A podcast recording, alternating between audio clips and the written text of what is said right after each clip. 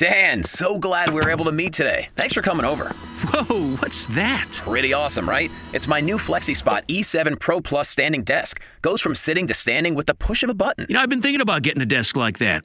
I have back pain from being in a chair all day, but I feel like they're either cheap and flimsy or crazy expensive. That's why I went with FlexiSpot. This desk is super sturdy but totally affordable. The base is made of automotive grade carbon steel. Sit on it. Oh, okay. Hey, this is cool. All right, I want in on one of these. Where do I find FlexiSpot? Just go to their website, flexispot.com, and go right now because they're giving an extra $80 off their already low prices. Go to flexispot.com and use code 80OFF to get an extra $80 off the E7 Pro Plus standing desk, backed by an industry leading 15 year warranty. Don't wait. This special offer will not last long. Go to flexispot.com and use code 80OFF. That's F L E X I S P O T.com. Go to flexispot.com now. Get ready, Ohio. FanDuel, America's number one sportsbook, is coming to the Buckeye State. And to kick things off, you can get started with $100 in free bets as an early sign up bonus. Plus, when you sign up today with promo code OhioSB, you'll be all set for when FanDuel goes live in Ohio. Then you can bet on all your favorite teams and all your favorite sports with $100 in free bets. Just download FanDuel's top rated sportsbook app. It's safe, secure, and super easy to use. Ohio, this is your chance to get in on the action. Join today with promo code OhioSB. Make every moment more with FanDuel, official sportsbook partner of the NFL. 21 plus and present in Ohio. Bonus issued in non-withdrawable free bets that expire seven days after FanDuel accepts its first real money sports wager in Ohio on 1-1-23. Unique user identity verification required. Offer ends on the go-live date. Restrictions apply. See terms at sportsbook.fanduel.com. Gambling problem? Call 1-800-GAMBLER.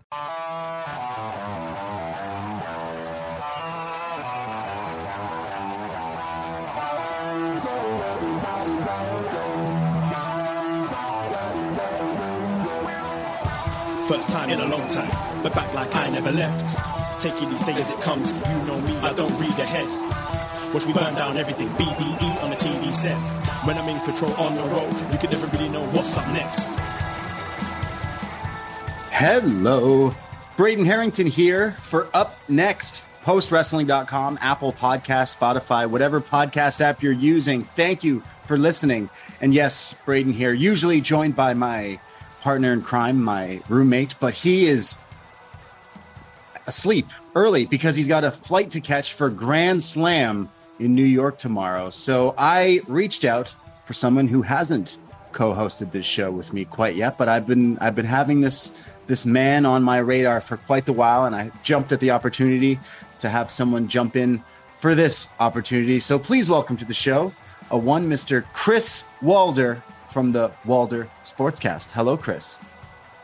How are you today, my friend? Thank you so much for having me. It's uh, truly an honor to be a part of your podcast. I've had you on my radar for so long as well. I mean, I was flattered that you were able to come on my podcast uh, many months ago. We had such a good time talking wrestling, and when you hit me up, you slid into my DMs on on Twitter. I was like, "Oh my God, it's Brady. Is he going to ask me to do the show?" And then, lo and behold, here I am.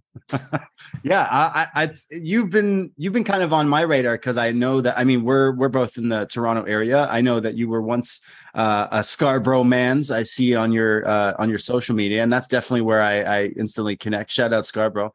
Uh, but then uh, I saw that you do a lot of uh, like podcasts of your own, and uh, you you sometimes dabble in the world of pro wrestling because I see on your Twitter and stuff, and sometimes you make me chuckle, or uh, I I know that you know what you're talking about, and I've heard you on certain podcasts, whether you're talking about uh, the Toronto Raptors, which is what you usually talk about, but I've heard you, your wrestling takes as well, so I I want to squeeze more out of you on, and just have you on a wrestling show. So I hope that's all right. It's more than okay with me, man. I feel like I, pit, I piss off a lot of people on Bleacher Report because I'm prominently featured on the Toronto Raptors team stream, and I'll throw in some wrestling tweets every now and then, and I'll get people like the burner accounts with like the seven to eight numbers at the very end going into my DMs. Not the cool way like Braden Herrington, but the evil way where they'll be like, "Can you stop talking about AEW? Can you stop talking about WWE? I want to hear your your Scotty Barnes takes." Yes. But you know what? It's Walder Sports. It's my Twitter account. If I want to talk some wrestling, I sure as hell will. Well, you can definitely uh, talk about pro wrestling on this podcast. And uh, I want to let people know before we kind of jump into some stuff, because I want to talk about some more outside the box of just NXT, and we'll definitely get into some NXT. Trust me, because it's the the whole rebranding right? Uh, but I will, I will just kind of getting some things out the way. Davey is going to New York for Grand Slam, and if you listening right now are going to Grand Slam, be sure to follow our socials and everything at Up Next Podcast on Twitter because Davey's doing a pre party, a pre hangout at the bar Cheap Shots in Queens uh, before Grand Slam. So go find him, go follow the socials and all that stuff for all that stuff. And go check us out on patreon.com slash up next for all the other podcasts that we did, including some some of the matches that we might be talking about on today's episode of NXT, because we did a best match ever NXT UK. Pour one out and uh, we had a blast. So that's up up there on the Patreon. And I'm doing a show with Jordan Goodman uh, tomorrow, where we're going to be talking all about all sorts of crazy things. So lots of stuff on the Patreon uh, as well, and lots and lots of shows. But uh, we'll be back to doing lives uh, to next week uh, for Tuesday and Wednesday there. But um, talking about Grand Slam, because again, we will get into some some NXT here. But have you been? What's your? You're a wrestling fan, but what's your your your intake as of late? Like, have you been following? Uh, 2.0 have you been following uh, AEW it sounds like it because your your tweets yeah, I'm prominently an AEW guy. I mean, I really got onto the All Elite Wrestling bandwagon when WWE Raw and SmackDown was kind of bothering me. It was starting to get offensive. It was getting repetitive. Uh, it wasn't dragging my interest every Monday and Friday night. So when All Elite Wrestling came around, a lot of guys that have followed on the independent scene, guys coming over from New Japan Pro Wrestling, I thought it was a really cool alternative that I've, I've latched onto for quite some time. So I never miss Dynamite. It's my it's my favorite show. My fiance hates the fact that that I get the TVs every Wednesday night, but I can't miss an episode of Dynamite. I catch Rampage every so often, and ever since the the regime changed uh, over in uh, New York, there I'm starting to catch on to what's going on on Raw and SmackDown a little bit more, just because I feel like when changes in the air, it's a breath of fresh air uh, a lot of good things happening, a lot of guys and, and, girls getting put in more prominent roles that they may have not otherwise had. And then, of course, with your podcast, Keeping Up with NXT, uh, I haven't been a real big fan of the 2.0 changes, but it looks like slowly but surely we're getting back to that back and gold feeling. So that's why I was so excited to kind of catch up. I, I haven't watched the, the program in quite some time. I kind of follow up on it with through podcasting, but sitting through it tonight, it was quite the experience.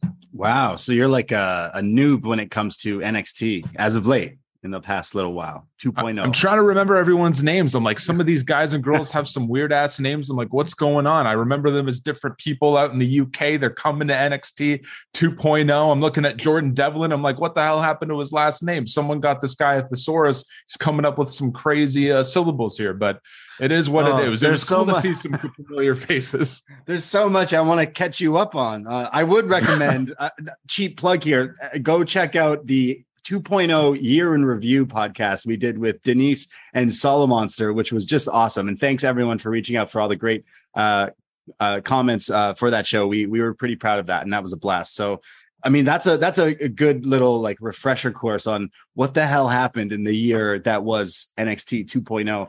But to kind of piggyback off off what you were saying, I do think AEW is the the best show going. I do think it's the freshest show. It feels that way.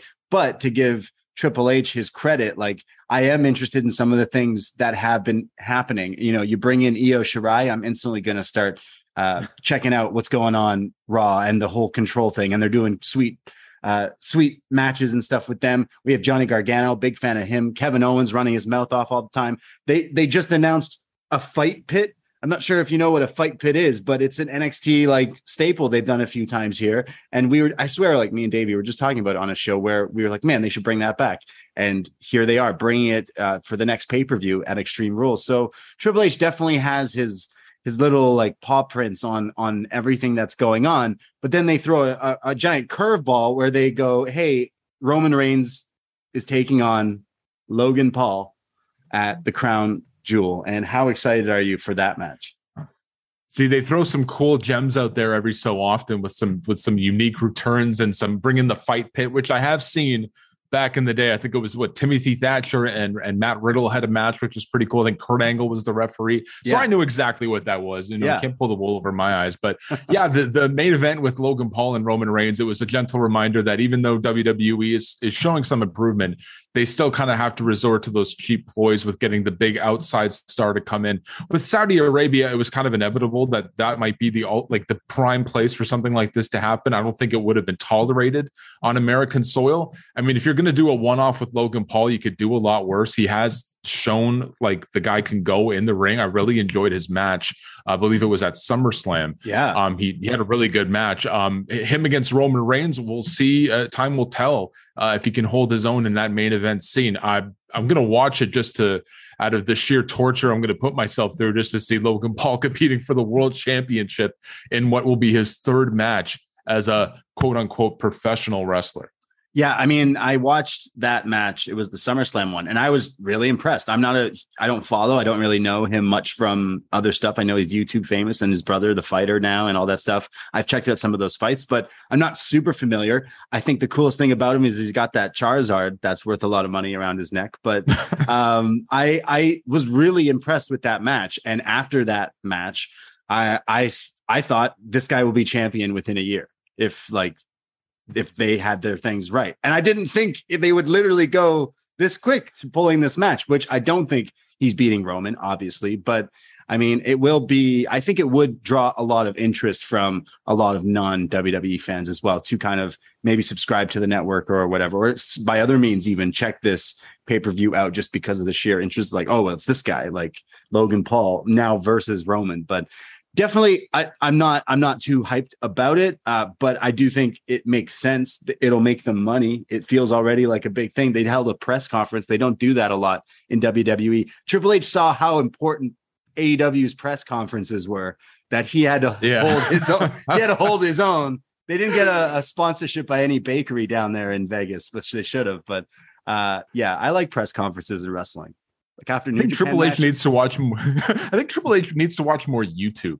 I think he's unaware that Logan Paul is kind of like a disliked internet personality, but he's pushing him as this as this baby face against Likeable. Roman Reigns, who's super cool right now. Again, be grateful that this is in Saudi Arabia because if this was in America, Logan Paul would be booed out of the building and Roman Reigns would be treated like the god that he is in professional wrestling. I right think now. he'll be so, cheered there too. That I, I definitely think yeah. be, I've been loving what I've been seeing of the the whole bloodline stuff where Sammy's just the the the like the brother who's just happens to be in the bloodline with the rest of the crew, uh, which we'll, we'll definitely discuss more of the bloodline because of what some things happened on NXT. But I, am not the biggest Roman Reigns fan. He's not quite a, a drop, but I will say the character and the whole bloodline thing is like total money. So I totally understand it. But uh, I'm not looking for uh, an all timer match uh, of the year contender again when it comes to Roman and Logan Paul. But hey, maybe we'll we'll be surprised, uh, just like the last time Logan Paul fought. So uh, bar is real low. Like it's not going to take much for them yeah. to have a pretty memorable match. And I think there's going to be a lot of outside shenanigans and whatnot to kind of compensate yeah. for the fact that Paul isn't that seasoned in the ring. But you know what? Again, like you said, at SummerSlam, he he blew away expectations. So maybe we'll be pleasantly surprised. Yeah. Uh, I, I, mean, I can't believe I'm still discussing more main roster stuff, but everyone seems to be talking about a certain white rabbit is I had that on repeat today at the yeah, gym on Spotify, by the way. That's a banger. Jefferson Airplane, bud. uh, again, Triple H saw how awesome AEW was using their songs and went, huh, we should just use their songs. And then uh, loaded with this. I did. I did. I did listen to it like twice today on a bike ride and on loop. But uh, it's yeah, like, wait, wait, they have less money than us. Why aren't we licensing music? Yeah, we, we should be buying songs. I knew Lemmy. Come on, what the fuck? Uh, I, well, I they do. can't. They can't afford the background music though, because when they're doing it during the live shows, it's just like an acapella version. It's like Triple H. We got to draw the line somewhere. You know, yeah. these budget cuts. They are a real thing. Yeah, it is a cool song and obviously leads to something spooky. And when I see something spooky and ominous teasing a return or something along those lines, instantly I think of Bray Wyatt. And now all the internet uh, people have kind of put the pieces together and the puzzle together of like, well, this says this and it said come here and all this, I don't know, mumbo jumbo stuff. Do you think it's Bray Wyatt? Yeah, it's probably Wyatt at this point, unless it's Paul London or something weird like a Lucha Underground callback. I know a lot of people were thinking it was going to be Karrion Cross because he was the White Rabbit, yeah, uh, back in Lucha Underground, but he already kind of came back. It would be a weird 180 to do a gimmick change like that. Maybe there is some sort of a, an association with Wyatt and Cross. I feel like when Wyatt does come back, he is going to have a stable. You're hearing those rumors that maybe Alexa Bliss will be reassociated with him. Right, I right. think, you know, I'm like 99.9% like in the know, like, you know, that it's probably going to be Bray Wyatt because it would be out of out of left field big time. And then watching that interview that um, Hunter recently did with Ariel Helwani, where he spoke so highly of, of Wyatt and the mind that he has for, professional wrestling, you thought the minute that Paul Levesque got into power, that Wyatt must have been one of the first calls that he was making alongside like a Johnny Gargano and a Karrion Cross and what have you. So I'm excited for this Friday because it's leading us to believe that at 9:23 p.m. during Friday night SmackDown, unless someone is going to walk through the crowd again with the QR code, uh, this might actually be the return of Bray Wyatt. Yeah, it's interesting because it has like there's doing different things like the QR code things, the music things, like the the teasing. Like it's pretty smart to get you to kind of want to tune in to see who it is. And the only two names that do come to mind, like you said, are, are Bray Wyatt and Karrion Cross. So I'm not sure if it's just Karrion Cross and people get upset and boo, and then Bray comes out afterwards. But uh, I guess uh, we'll see who the White Rabbit is. Feed your head. But uh, I, I like my spooky stuff. Hey, maybe you could have a stable. Aleister Black can show up, uh, and he'll join. Oh the, my god, the spooky. the tweets, the tweets. Oh, uh, Malakai Spooky Black's leaving man. AEW. He's going to be in 2.0. the Royal Rumble or whatever. Get Yeah, over it. The guy's taking some time off. Yeah, I hope It- so. It, would be cool. Like, I mean, in, in all honesty, I hope you know he, he's in a good headspace. I know he's going through some personal things, but yeah, it would be cool to see him associated with Wyatt. I don't know. Do you think Wyatt's going to just go, you know, kick it old school, bring back the classics, go full fiend, or are we looking at like an entirely new character here? Yeah, I don't know if we'll we'll go back to the fiend, which is like, uh, which I think like the fiend was a cool character, but I feel like he could go back to like maybe the way he was Bray Wyatt before. But but the mask itself is cool and I think really marketable. So I I would go back to. I don't know. Uh, I guess maybe it's the next the Wyatt Six or the White Rabbit or I. I guess As we'll long as he keeps the song, man, that song is awesome. Yeah, I even like the wait the fiend version. I like both versions of his his Yeah. song. Just the cover, right? Yeah, both were great. I mean, that SummerSlam entrance was uh, really awesome, and I still think back to it. But yeah, I'm interested to see where they go with with this, and and in, and in- I am interested in seeing if it is Bray Wyatt who comes back because you know Triple H definitely. If they brought Braun Strowman back, they're definitely bringing Bray Wyatt back. I, I thought it was really odd that they even released him. Um, other stuff that's like going on in uh, some some wrestling. Oh, I will say, uh, I, I have checked out some other wrestling. I don't know if you saw this, but I would highly recommend this match. But it is not for the faint faint at heart because this match is just brutal. Uh, Jun Kasai versus El Desperado. Did you hear about this match or check this out? Because I Uh, again yeah. will recommend if you haven't, but like you know maybe don't watch that with your uh, significant other. It's very very violent. It was from the uh, I have here JTO Taka Taichi Despi Mania show that happened last week. Jun Kasai, which we've talked about on some podcasts before. He's like a deathmatch king over there in Japan. Yeah. And El Desperado can get pretty violent as well. But this is a match of the year candidate, but lots of blood, knives, uh, op- cut open cans, tables, glass. There's just all sorts of gr- gross, hardcore deathmatch stuff. But dude, it's so badass and would recommend. But again, maybe watch when you know you're in the right.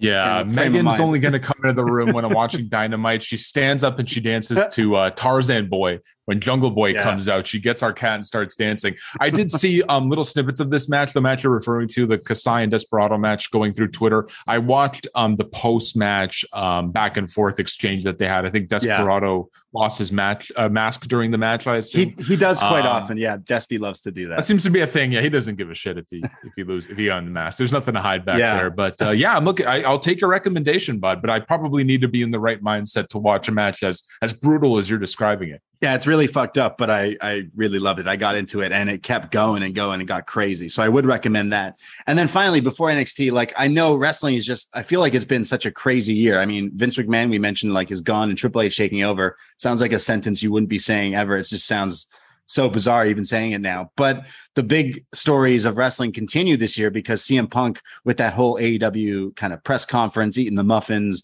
and talking all that talk, and uh, Kenny Omega, who may or may not have been bitten by Ace Steel, still no actual confirmation. I still don't know if that bite was real, but uh, kind of what are what are any of your takes as like a you know a, a wrestling fan and kind of watching this and taking it all in? Yeah, so it was weird. So the night of of All Out, the pay per view, my fiance and I were coming back from. So we were in Disney World, um, scouting our wedding location in December. So we were nice. coming back that night. So it was the first AEW pay per view that I didn't catch live. So the Monday after, I, I was starting to watch it uh, online just to kind of catch up on everything. But I saw Twitter going nuts because of the post match uh, press conference involving CM Punk. I didn't have any context. I was just like, you know, people were spewing like, "Oh my god, I can't believe this happened. What's going on?" So I tried to get through the pay per view as best as possible to kind of, you know, get a feel for what wrestling Twitter was talking about with CM Punk. And then I watched the post match press conference and, how he kind of went in hard on the whole Colt Cabana situation, which you know he had his, his his hand on the trigger. It was in the holster. He was ready to pull that out even if the question wasn't asked um, during the conference. It looks like he was ready to get that off his chest. Um, I personally, I think there's a time and place for everything, um, even in professional wrestling, where the lines of like what's real and what's not can be skewed. Obviously, you know, people, you know, who, who cover wrestling that follow wrestling to the degree we do are aware of the situation between Punk and Cabana and the legal ramifications and everything and what have you. But then hearing about the fight with, with Omega and the Young Bucks and the suspensions that followed and no one really came out of this looking great. And, and, it's disappointing because again, I'm such a big AEW fan. I want this company to succeed. I want it to be a legitimate number two for the foreseeable future so that people who are wrestlers have somewhere to go. It's not a monopoly by WWE, but something like this is just a really bad mark for the company. And, and, but it looks like they are moving forward slowly but surely. I think the dynamite that followed that pay per view was a really strong showing for them. They got the big show coming up at Arthur Ashe Stadium, which I'm super excited for. I think they can move forward. And and CM Punk, he's hurt. Like no matter what, even if he wasn't suspended, this guy's going to be out of action for a while. Probably for the best, considering what happened. Yeah, uh, I do. I do like we've we've been following this company kind of from the beginning and like if you've been a fan of it then you kind of would love to see them succeed and then bringing in CM Punk like obviously brought in a lot of new eyes and a new viewers and new fans and stuff and I think like the dynamite kind of just setting it straight like hey we're moving on we're not mentioning this stuff but we are moving on and we're mentioning that we're doing that and they go forward and you know put on some some great weeks of TV and their ratings go up. So I mean, like, of course, people who are like, "Oh, it's all a work." Well, well, no. I mean, obviously, him running his mouth and getting all this kind of drama is going to make a lot of people interested. Maybe even more interested than they were. Maybe they're going to make sure they'd watch that show live just to see if th- certain things are addressed. And then the following week, like the the ratings were still really high, and I think the Grand Slam will probably break a million again, uh, hopefully, because I don't know if it did last year. It still did really good, but like I think. Uh, like con- the controversy as it is like does create cash because I'm looking at it the same way because that that movie, Don't Worry, Darling, that's coming out. Uh, my girlfriend got free tickets to it, some premiere, right? And there's so much drama. Every day of the drama for that movie changes. It's like Olivia Wilde did this and Shia LaBeouf this and Harry Styles and all this, and now they're broken up and and all this stuff. And like I'm just thinking, man, it wasn't that great of a movie but I bet it's to just murder this week when it drops because everyone's to go want to see what the whole fuss is about. Or does it tank? Clearly, that wasn't the case with AEW. Everyone wanted to tune in and, and kind of see. So, oddly enough, like it, it, I think helped them because if you tuned in and you saw the past two weeks of Dynamite, like you thought, wow, this was some really good wrestling and some good stuff. I, at least that's what I thought watching. I'm really, I'm really into Grand Slam and uh, shout out all the Up Next family who are going to be there for Grand Slam and uh, we'll be doing some show on Thursday at some point somehow on this feed. So look look out for that. But I'm super excited. Chris, are you are we going with Danielson or Moxley for our next world champ? Uh, I, I'm leaning heavily towards Bryan Danielson. I think the fact that the belt has kind of bounced around for the last little while, and Jon Moxley is now, I think, a three-time world champion to put the belt back on him. And you, you see these reports that he was supposed to be going on an extended vacation um, prior to the mishaps going up. The guy was going to go fishing, you know, take some time off, hang out with your wife and kid. Um, I think this is going to be a nice send off for him where he has a really good match with Bryan Danielson. Bryan Danielson gets his championship run. He recently did an interview where he said that he excels in these championship matches. He doesn't need a storyline, he doesn't need a big build. If it's for a title, that's what he's raring to do. And I think it's about time that AEW puts the title on him, gives him a run, and then he's eventually the guy to drop it off to MJF. Yeah, I think that's the right move. Like a feud between those two would be super fresh and honestly just really good because Danielson is no slouch when it comes to promo work and building a whole story as well. But uh, it's funny because Punk leaves Ring of Honor, Danielson becomes champ. Punk leaves WWE, Danielson becomes WWE champ. Punk leaves AEW, Danielson becomes champ. Yeah, history. It's destiny, itself. bud. It's meant it, to be. It definitely is. Uh, yeah, I'm super excited. By the time you're listening to this, guys, maybe it had already happened, but I think that would be the the reason. The, Danielson as champ makes a lot of sense, and would he he's he's just fantastic, and I can't wait to uh, see that. Uh, so talking about back now back to kind of some NXT.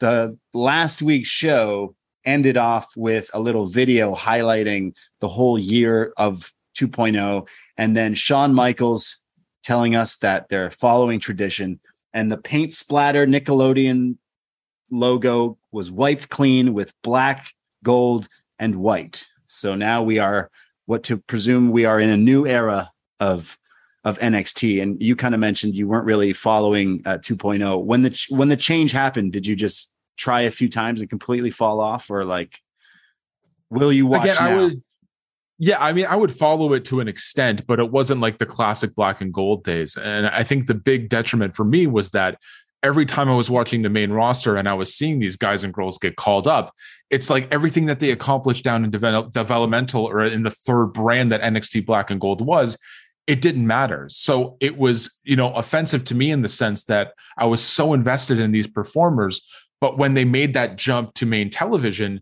it's like, why did I care in the first place? Because everything that they were is not what they are now. You know, they were losing their first names or they were doing an entirely new gimmick. Like yeah. LA Knight, for example, he became the maximum male models guy all of a sudden with no explanation for it. And that's what was bothering me. I understand why they did it because they wanted to make it more of a developmental system instead of just like this indie rific third brand that you know Paul Levesque and and Shawn Michaels were trying to make it.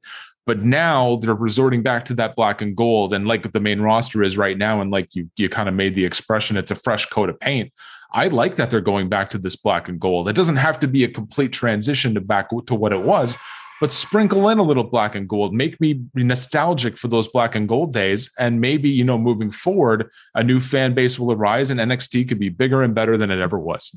Yeah, I think just kind of changing the colors was just like code for hey we we know. We know that you like the old t- style it was and we're gonna try to we're gonna try to go that route. So just don't worry. Hold, hold tight. We'll get to that way. And you know what? There was some good wrestling on this show and i would say that's what nxt black and gold was was known for. So hey we're, we're off to an all right start. It should be noted that this week and next week nxt were actually taped uh, last week. So this is all pre-taped, but I don't know if you are aware of this, but I do not read ahead sometimes. I was spoiled on one thing that com- happens at the very, very end of the show. But other than that, I was all right. But I guess nobody really is looking deep on the internet for NXT 2.0 spoilers. That's not the hot. Sorry, uh, look, I'm the same way, man. Yeah. Like, I, I want to go in with like just like a, a clean slate, 100%. I, I don't want to know what happens ahead of time just give me like a good solid two hour wrestling show and we'll obviously dive deeper into what happened tonight but you know what is my first you know soiree back into nxt could have been a lot worse I like your attitude. That's the right attitude. I used to be real sour on 2.0, but I'm feeling real hopeful lately. There you uh, go. so uh, last week, Solo Sikoa beat Carmelo Hayes for the North American title. And then the dude shows up on SmackDown. And of course, the bloodline with all their gold, with Solo Sikoa now being kind of added to that. He also, I believe, defended the title against Madcap Moss, which uh, if he won, I really wonder what would have happened with this segment here because it shows earlier today as NXT kicks off. Carmelo Hayes is backstage with Solo Sikoa, and Shawn Michaels is in the middle of them holding the North American title. You know where this is going. Shawn Michaels, or kind of, Shawn says that, look, Solo, even though you beat Carmelo Hayes last week, you were not the qualified competitor. Therefore, you don't get the championship. And says that, hey, sometimes it's just business and business can slap you in the face. Which, so to kind of pause there, Shawn Michaels says that Solo Sikoa has been stripped of the title. The title is now vacated, not just going back to Carmelo, but the title is vacated because Solo was not the person who was supposed to be in that match.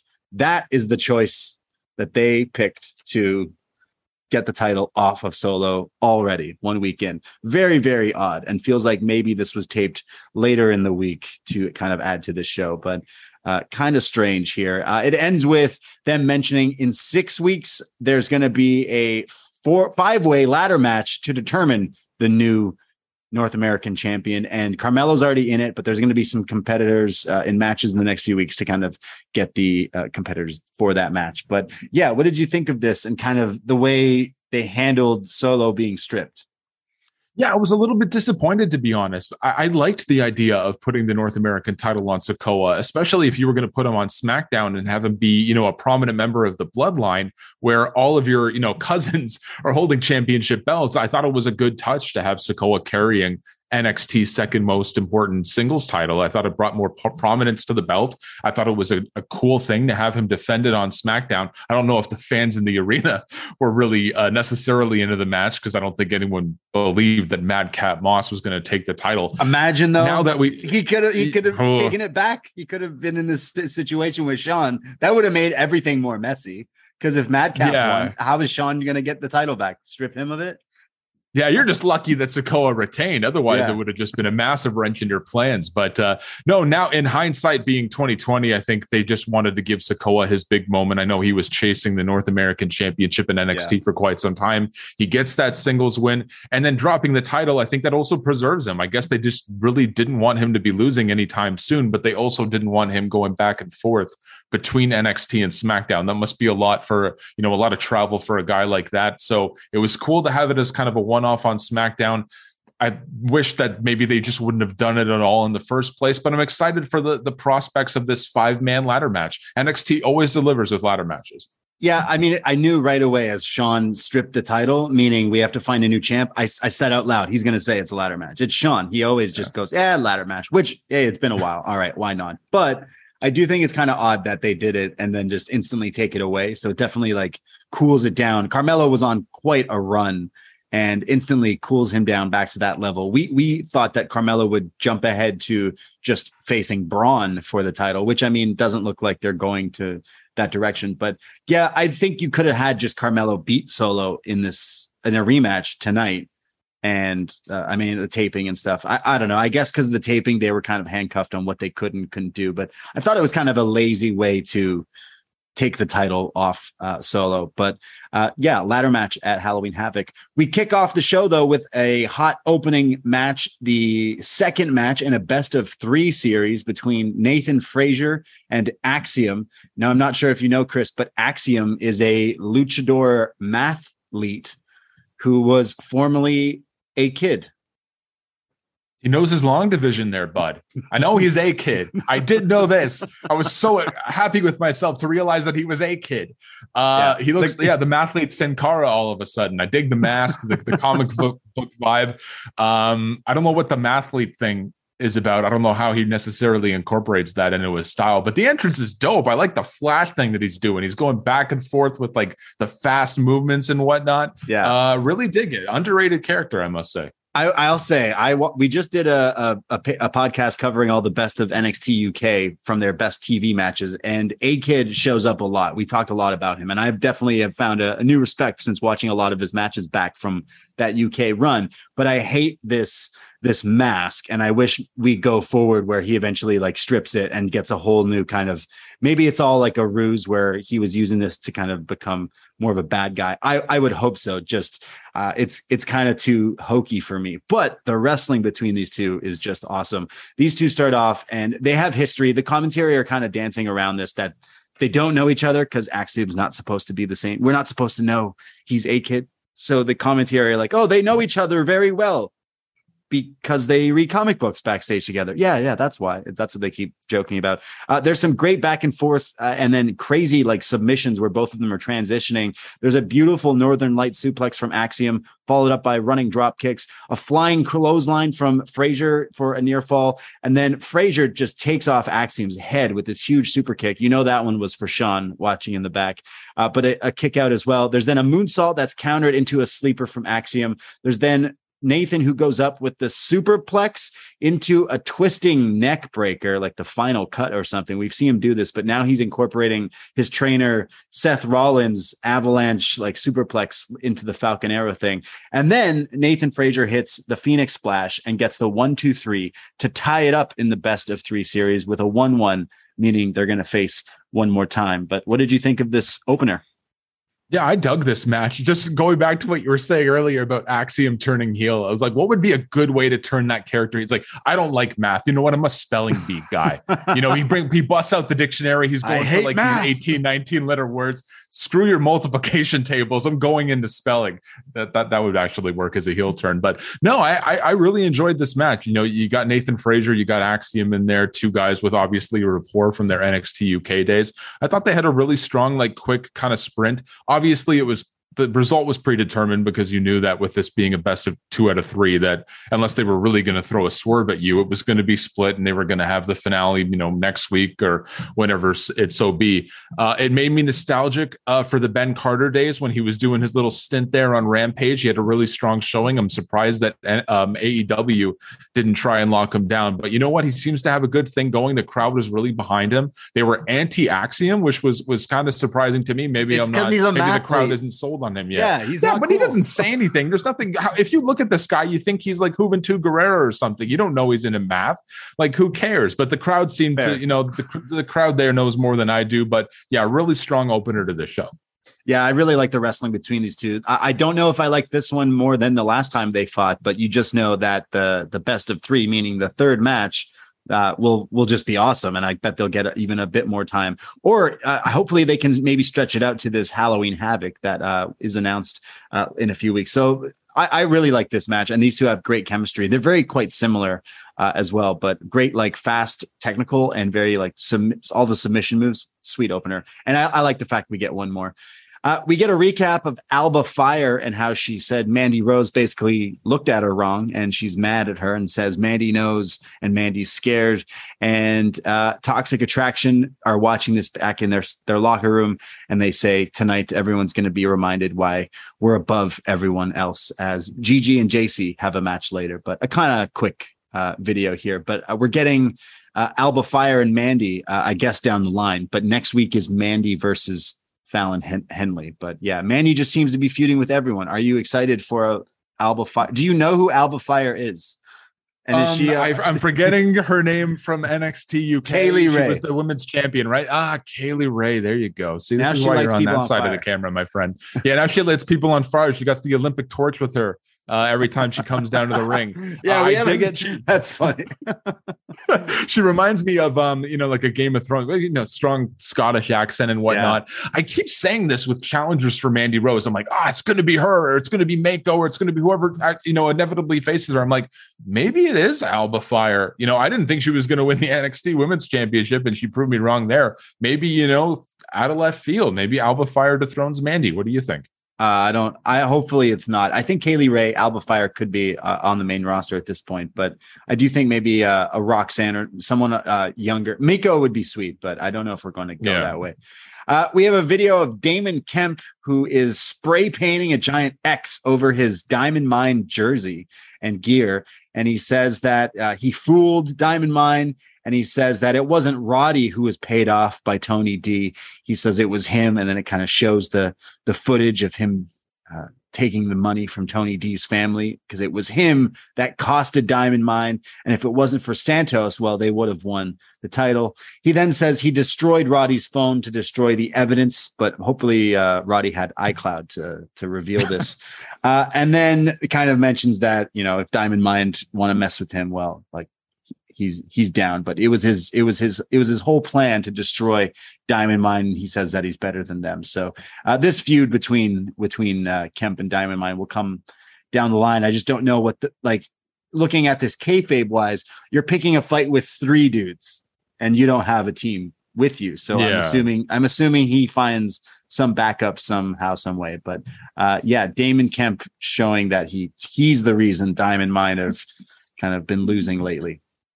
I was watching um some old NXT clips like uh during the the pandemic heyday, and I was watching that initial debut of Diamond Mine when Stokely Hathaway was out there with Suzuki yep. and Tyler Rust and, and Roderick Strong, and Hathaway's like, "This is Diamond Mine," and now it's like you fast forward to now, and I'm it's like an entirely new premise. It's an entirely oh, it went gimmick. through like There's so many new changes. Pieces. It's like I they couldn't say, figure out what the hell Diamond Mine was. They still don't. now it's just yeah. that's, they, that's they been the whole the thing. Diamond Mine was. This guy, this Damon know. Kemp guy, he's um uh what's his name's brother, right? The Olympian. Yes. Um Gable Stevenson. Stevenson, he's the brother. So yeah. he's getting more airtime now than the actual Olympian. Yeah, it doesn't look like they've been using him uh, whatsoever, and I wonder if they if they will. But uh, yeah, I mean the Diamond Mine have been pretty impressive, more so the Creed brothers. Yeah. So Damon Kemp too, actually, for this some of the stuff we've seen, uh, he's not too bad. So I am kind of this this this week's episode didn't go too much into this feud, but at least we get to hear from him kind of explaining because we all thought that Roddy was the turncoat, and then just shows shows poor Roddy laid out, getting sent to the hospital. Uh, Diamond Mine are upset, meaning Ivy and Paxley. Uh, Paxley's wearing her face mask, and she says, "Ivy, you got to focus. Don't don't worry about Damon Kemp." And Ivy says, "I am focused." And they go out for their match. Ivy and Pax Paxley versus Toxic Attraction, meaning Gigi and Jacy. Um, we have Tatum, who's kind of running things here early on with some offense, but eventually when she tags in Ivy, she's clocking them both and does her like gut wrench throws, kind of like the Creed brothers here. Uh, but there's Jayne who hits a code breaker on Nile. They eventually hit the high low with a boot to the face combo and pin Ivy, who clearly was not focused in this match because that was the whole story. But uh, Gigi and Jacy get the win, and uh, yeah, I mean Ivy clearly is upset that Diamond Mine was it was beat up by Damon, and that's the reason Toxic kind of get this, and I guess get a rematch for the women's tag titles down the line. But I didn't think too much of this match, but it was pretty quick. Yeah, it, it, was quick and painless. It wasn't long enough to really leave a lasting impression on me. The the main impression that I got because I know Toxic Attraction did a couple of matches on the main roster as part of that tag team tournament. Um, I think one wasn't. It, it just kind of goes to show to me that they. I think those two really need Mandy Rose as that third. I I kind of worry about them if they go to the main roster and they're not doing the whole Toxic Attraction uh, gimmick. That's why when I feel like there is the call up, I think all three of them will still be kept together because I think Gigi and Jacy uh, do need them. Um, big Ivy Nile fan. Um, what the hell? Where did she spring up from? Uh, yeah. jacked, uh, jacked woman. Uh, good with the suplexes, good with the throws. Again, it, it led to the segment backstage where she was the the one who got pinned. But I'm I'm super high on this woman. I think she has a lot of potential. She's super jacked. She she's like do she's done a lot of the stuff with the diamond mine but I think she's also improved uh, on the mic and kind of coming and owning the character, coming into the character and owning it. So, uh, I mean, she loses here, which sucks, but there's like the story with Diamond Mine and, and stuff. Yeah. Maybe, maybe she breaks away. I don't know. They've been teasing all sorts of stuff with them, but uh, the match was there. We see JD and Tyler Bate. They've showing up for their match. They're going to face off tonight in number one contendership match. Then we have the Schism tree. The dyads, the spooky Joe Gacy man, he comes out with his crew and their buttons. The schism here, Rip Fowler and Jagger Reed. I swear those are their real names. Well, shoot name, no, kayfabe names. Uh, they say that Grimes, calling out Cameron Grimes yet again, it's time to pick a side. And if you are not under the shade of the schism's tree, well, you must walk alongside us. But if you choose not to, well, we can we'll show you that it's it's not such a nice place but we are on the road to peace and inclusivity and our mission is to make the world a better place. Accept us you will see the world we live in and the wrath of the schism is imminent. But uh yeah some some dollar store bray wyatt here from the the schism uh, an act i absolutely am so over. I love the entrance theme though that's also Joe, on my Spotify Joe, playlist. I'll add okay, that. Joe right. Gacy's theme is dope. I, yeah, that's how you I, know we'll we get along. That. Yeah, everyone loves uh, the Joe I, Gacy theme. It's so good. It's the it's the best part of that act.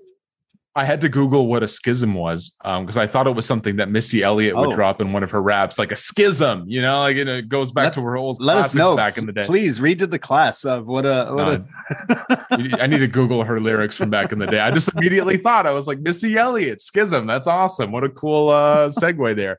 Uh, no, you know Jagger Reed looking like Mordecai and uh, Fowler looking like Corporate Kane with their outfits and their one eye and whatever the hell's going on there. What's with WWE's fascination with eyes? You know, they got to have the one weird pupil. We saw it later in the show with Apollo Crews. We'll get to that later. But the, the eyes, I don't know. They're trying to get for some demonic thing. But again, Joe, I feel like Joe Gay, you made the perfect analogy. Dollar store Bray Wyatt. That's kind of what they're going for. Um, I don't know if it necessarily works with Joe Gacy as the head of the group. I remember him from like his CZW days and the violent guy that he was, and now he's he's got his hair cut and now he's, he's wearing a a button up. Yeah, super woke. He's throwing up the peace signs or whatever. You know what? I could mute those guys in the ring if as long as you play that damn theme song. I'm good to go. Yeah, and you know what? Like uh, Grizzled Young Vets were a good wrestling team, and for yeah. a little match that kicks off here, it's a it has some good wrestling in it. Uh, the team of uh, Rip Fowler and Jagger Reed are going up against Edris Enofe and Malik Blade. So these guys are pissed off that these guys uh, attack them. Uh, so they go off and the match starts. We have both Blade and Enofe tagging in and out, doing double teams on Rip Fowler here. When uh, Blade comes in and hits a huge high cross body for a near fall, they send them to the outside and then hit huge double tope con hilos to both of them to go into a commercial break. When we come back, Blade is still in control, but uh, it should be noted that Malik Blade wrestles in his sweater vest. And this ended up costing him because it's grabbed by, uh, I think, Jagger on the apron here to, to distract him and pull him back. And then he eventually uh, gets thrown into the ring and Enofe sent to the outside and they beat down on him and they hit him with the, what they used to call the ticket to mayhem, which I don't know if they're calling peace and inclusivity now, which they, I guess they should, uh, but they get the win here. Uh, I, I know I, I missed a, a vital part of this because before they hit that, we have the the team of the Schism Tree doing their best Rey Fénix and Penta uh, double team combo as James Drake, uh, rip no, Jagger Reed jumps off the back of his partner Fowler and does a pop up Canadian destroyer which was uh, very very nice actually. So you see, so then they hit the ticket to mayhem and pick up the win, but a pretty crazy little tag team match that did have some some cool spots. But uh, gimmick aside, what did you think of the match? Yeah, they clearly watched Dynamite on Wednesday. But yeah, it's it was, not as impressive when you're not doing it to a 350 pound guy like Keith. Yeah, Lee. it's it's but. like we see those guys do this move every week, and then all of a sudden, these guys I've never seen these guys do that move before. So it is kind of like okay, like did we we watch Dynamite too? Yeah, guys. Uh, not saying that you know everyone does a destroyer, but that's literally the like patented move of those two dudes. So it is a little like, oh, okay, I see what you're doing. That's what I'm so fascinated with in WWE and NXT is that whenever someone executes a Canadian destroyer, it's considered this massive deal. And in yeah. AEW, we feel like uh, we see it like three times a match. Like you can't have an AEW match unless you're giving a destroyer to somebody. but like when Edge did the destroyer, I think it was to Damian Priest on Raw in Toronto, and that was like blown out of proportion because he's yeah. like, you know, 50 years old or whatever he is, and he's doing a destroyer. And then they do it here in this match in NXT. I was like, yeah, it's a cool spot, and the crowd popped for it. But I'm like, you know, I've seen it. Like I just saw it last week and it was yeah. better when they did it to Lee yeah, that's the thing. Pop. Yeah, yeah, that's the thing. Like, like that that move is overused, and it is used in WWE, which is which is pretty cool. It, whatever, but I felt like the way they set it up was exactly like the one that Penta and Rey Fénix do like in every match. It's the one where he jumps off the guy's back. So it is a little like not saying, you know, it's a, a stolen move, but the double team aspect showed it's the exact same setup for it. So uh, that was a little, yeah. but I, I still used to like these guys, but the gimmick just the look they have right now, they look ridiculous. And on top of that, to go back to a, people looking funny, this guy Malik Blade is awesome. So is Edris Enofe. They could they could have a great future here in WWE. They're a pretty high energy tag team, but lose the sweater vest. This this must be the yeah. match that you learned that was not. I shouldn't wrestle in this because the guy literally it, it costed you the match. So now you have to drop the sweater vest. It just makes sense. You can't you can't pull a pull the Carlton every week there it's just it's a liability out there. You're going to get dragged throughout the ring with your bloody sweater vest. It's not even a good sweater vest. No. You know, I'm not a sweater vest uh, aficionado, but come on, at least give me something that looks like you didn't pull it from the rack at Winners. You know, give Yeah. me some luxury, give me some style, some pizzazz. Not this, Hey, like, and I want to make, I want to clarify, I want to clarify. Winners is fantastic, but I mean, like, you, you don't wrestle in the stuff you. uh I live in Lindsay, Ontario, bud. There's a winners out here, and it's like Shangri La because we don't have much going on in the in the means of uh, clothes out here. So winners is the place to be. Shout out winners. I'm trying to think of what it's called in the states, like J.C. Penney or owned by TJ Maxx. I think it's TJ Maxx. Sure, they're, they're jealous Yeah. they don't have a winners. That's Yeah. their problem. Get on in America. Uh, we go to uh, well, I I don't know if it showed on TV, but I saw people there were the rumblings on Twitter of the the the red hood. So Yeah. the, the schism people. I didn't got- see that. Yeah. Okay. So the, the schism, it was this person was in the crowd, and it's very apparent that uh, it's it's a woman, which I think in the past few weeks we've kind of kind of uh, uh, thought that it was Isla Dawn, but we don't see her face as she's wearing a mask in this little red riding hood getup. But it didn't show her on TV, but she was in the crowd, so uh, she's she's with the Gacy folk. Uh, we get a recap of Quincy Elliott last week and his victory, and I'm sure he'll have another match uh, soon. But uh, we didn't get him wrestling here. Did you happen to see uh, any of Quincy Elliott? I saw it uh, trending on Twitter. Uh, the super diva, big dude, Right. very charismatic. Uh, does the the Rikishi kind of sit down splash from the Yeah. middle rope, and then he was doing like the dip with the referee. I thought that was cool. I it's unique. You know, it, Yeah. it's so hard. I feel like every gimmick in wrestling has been done to death, but this is like very new. Like you know, you don't hear the word diva anymore in WWE, but this guy is rolling with it as a male performer, and I think it's really, I think it's special, and I think the fans are going to slowly and surely really start to rally around this guy. Yeah, I think as soon as he kind of gets it down pat and kind of uh, lives the gimmick and kind of you know makes feels way comfortable being out there. I, he's he's pretty green, I would imagine as well, but uh, it it could work because it is definitely different than a lot of what we normally see in in wrestling. Uh, we go to Roxanne Perez, and it's a little video here where she's talking about her match with Meiko Satomura, and then she says that I've never been hit harder, as it shows the clips of her getting hit really hard. She says that she's that uh, Satomura proved to her that she is in fact an icon, and that I may have lost the match, but I gained her respect.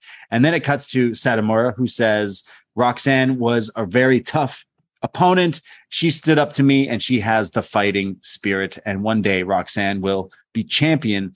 And then it kind of gets scratched out and cuts to backstage where Cora Jade's being interviewed and she mentions like, ah, screw Roxanne and screw Meiko Satomura. Uh, I didn't want that match anyways, is pretty much what she says. But as she has a match with Wendy next. But um, yeah, a little quick promo for Roxanne and Meiko, which that match was awesome uh, a few weeks back. If you didn't check that one, would recommend. But uh, I do think we should go towards Jade versus Satomura kind of as the next stepping stone for Jade and Roxanne. But here we go to Wendy Choo and Cora Jade. And Wendy Choo is wearing not her her cozy onesie thing. She's wearing wrestling tights, but they have ice cream all over it. So nice touch there. Uh, nice ice cream.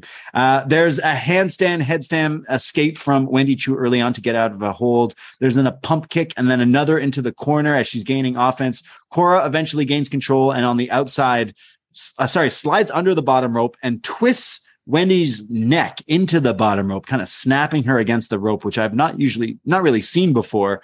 Uh, kind of fit Finlay esque. As then Cora just takes advantage, pounds on her, eventually hits this like DDT and pins her for the win. Uh, what did you think of the the generation of Jade here? Yeah, I, I didn't understand originally when it happened why Cora Jade was turning heel. I, I thought it was like this the heel turn for the sake of a heel turn, like it was just something to do to create a buzz, but they didn't really know what they were going to do afterwards. But I kind of get it now. She's going like for this really hard rock punker, you know, attitude, and she's like a nice contrast with what they're doing with Roxanne Perez. Uh, I was more infatuated here with Wendy Choo because I remember when her gimmick first debuted on Twitter, a lot of people were calling her NXT's like version of Orange Cassidy. Yeah. Like they were really going to embrace the sleeping and, and her being lollygagging through the match and whatnot. You didn't, I don't, and again, this is from someone who doesn't watch NXT 2.0 regularly, but her not really kind of falling back on that, her just being like a typical performer who's just wearing pajamas with ice cream on it. That was all that was really special about her in this match. Uh, again, not a, a memorable match with Cora Jade. I hate when the DDT is a finishing move. I feel like everyone uses the DDT, but all of a sudden it's a finisher now for Cora Jade. She's It protecting, she's it bringing it, is. back. bringing back the yeah, finish. bringing the it back. Owen, uh, you know, the snake, Cora the snake. You know, the, Yeah. this uh, an homage to Jake Roberts. But uh, yeah, not a match I'm going to remember. But uh, I get what they're doing um, with Cora Jade, and again uh, against Wendy Choo, like the crowd was was really behind Cora Jade. Yeah, they're they're still kind of in the tweener role, even though she's tr- trying to play the the baddie heel that she is.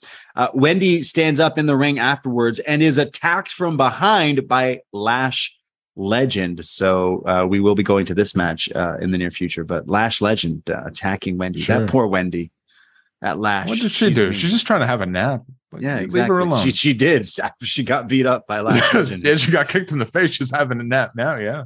You're a holiday powerhouse. You host the dinners, shovel neighbors' sidewalks, and make everything from scratch. You definitely don't need help making the holidays happen. But Dunkin's Holiday Blend Coffee? A warming medium roast complete with sweet notes of dried fruit and molasses. Or a cranberry orange muffin made with real cranberries just might convince you a little help never hurt.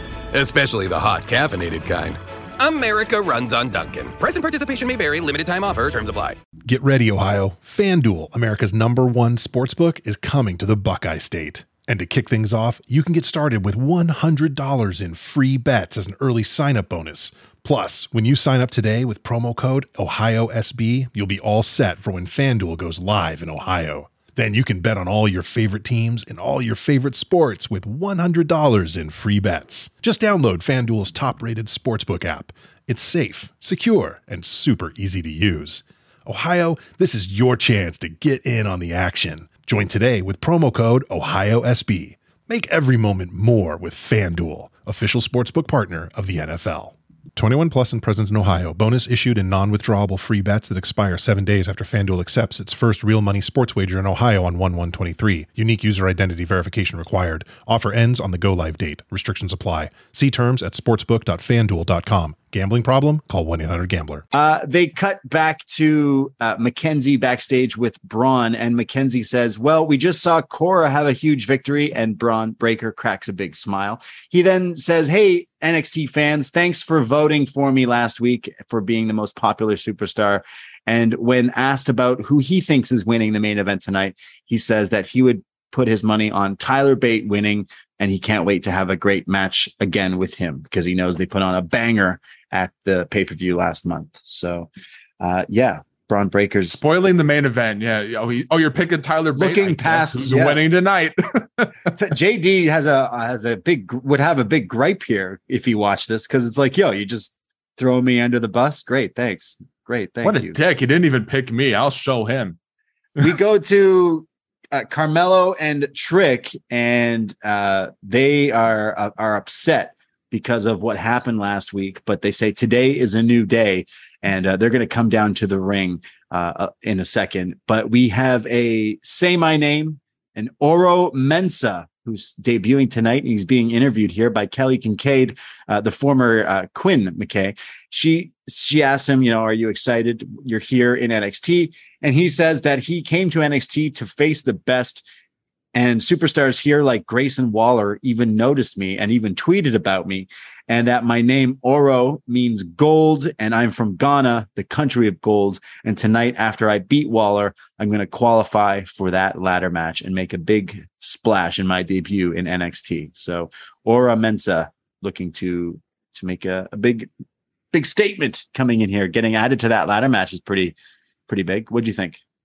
Yeah, I appreciate the explanation for his name because otherwise I would have thought it was stupid. Or I think it was Oliver Carter back in NXT Oliver UK Carter, or something yeah. like that. Yeah. So the Oral Mensah, I, I first heard it and I'm like, damn, man, the guy couldn't have pulled a better name out of a hat. Like I, I don't understand the context here, but I did not know he- that either. Yeah.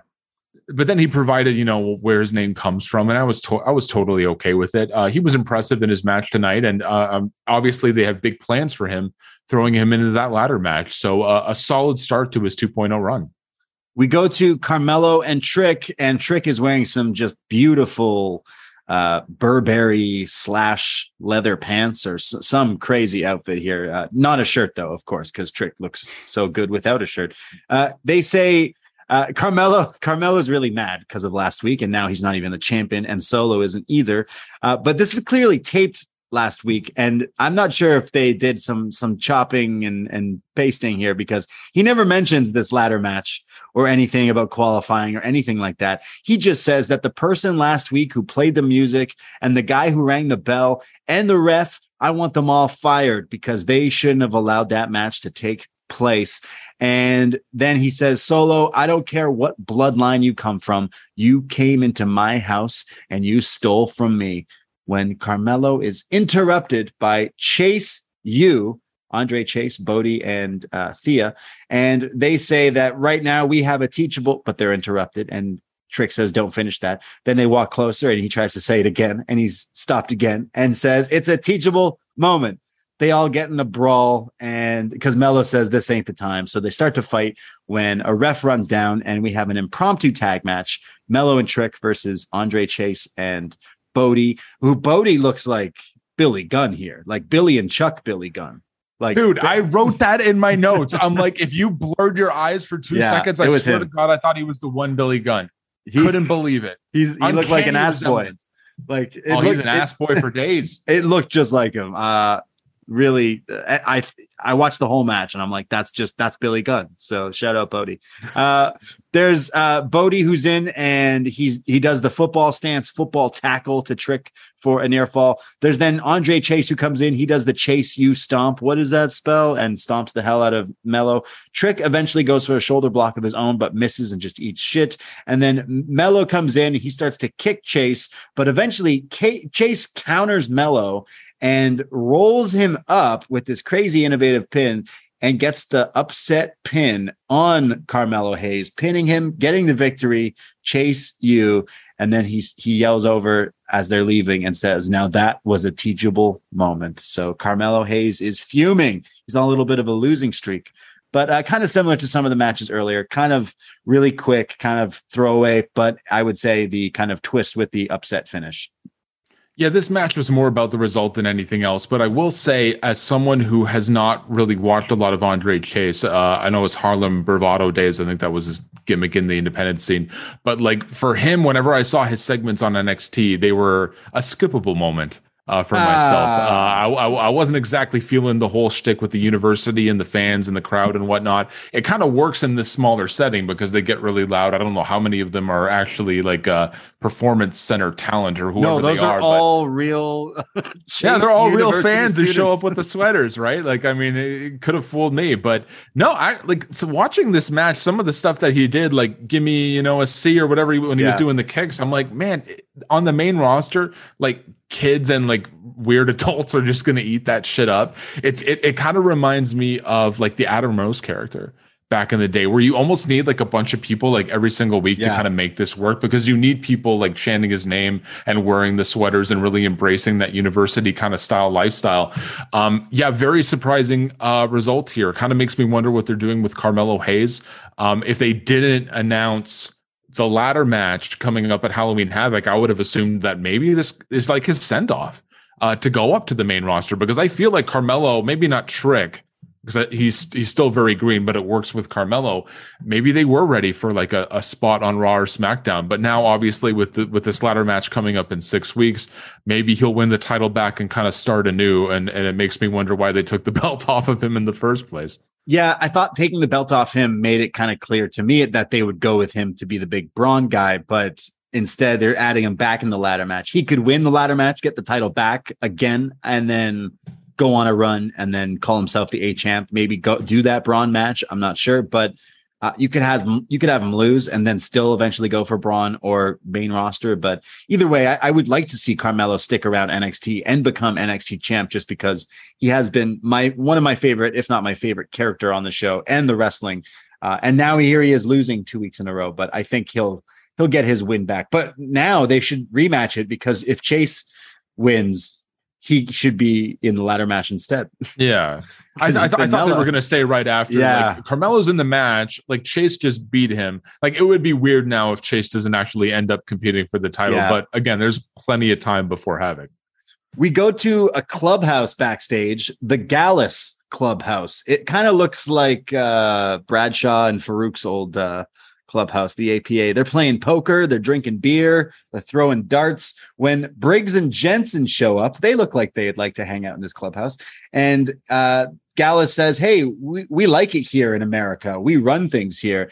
And Briggs and Jensen say, Well, actually, we were hoping you uh, skedaddled back to the UK where you came from. And Gallus laugh and say, uh, You can't sit here.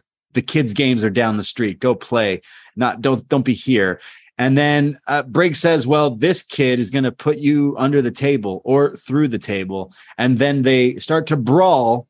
And then it is later announced that next week on NXT, we're getting, are you ready? A pubs rule, a pubs rules match featuring Gallus boys, the Gallus lads versus Briggs and Jensen, BYOB.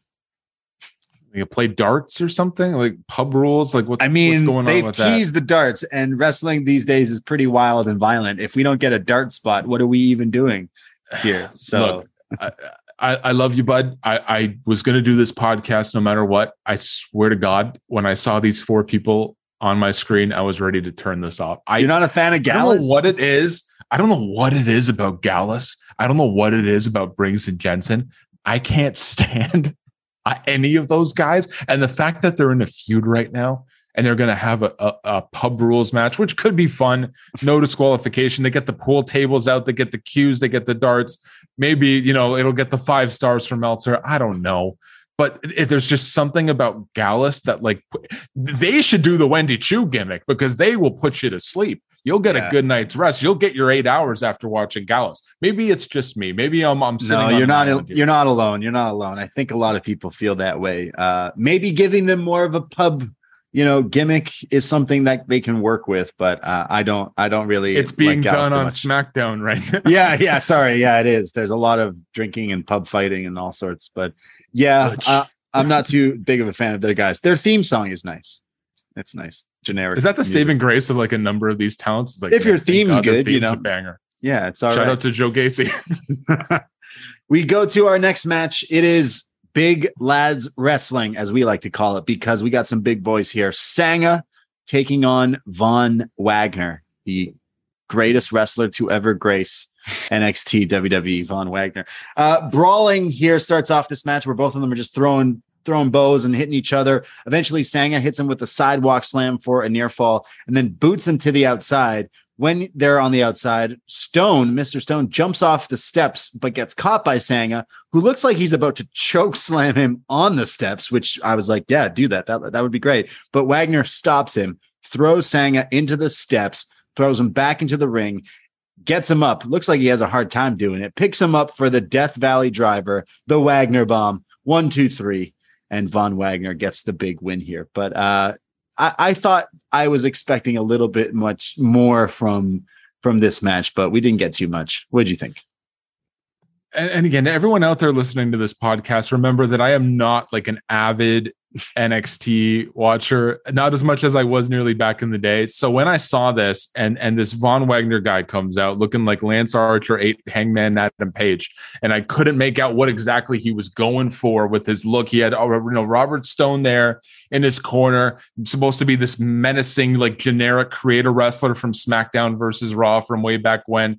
He's got his stupid hair and he's fighting this big grizzly uh guy Sanga or, or whatever his name was. I was expecting, you know, I like it when the, the two behemoths go up against each other. It Yeah. was it was giving me vibes of like uh and and I hate going to AEW all the time on an NXT podcast, but it reminded me of that Revolution ladder match when we had like, you know, um uh, what was it? Uh, Wardlow and um Powerhouse Hobbs and I think there was another uh, big guy in there uh, that they were. Tr- and Keith Lee was in that yeah. match too, and the crowd went nuts because it was just like, all right, brute force. Let's just let them slug at each other for 15 minutes.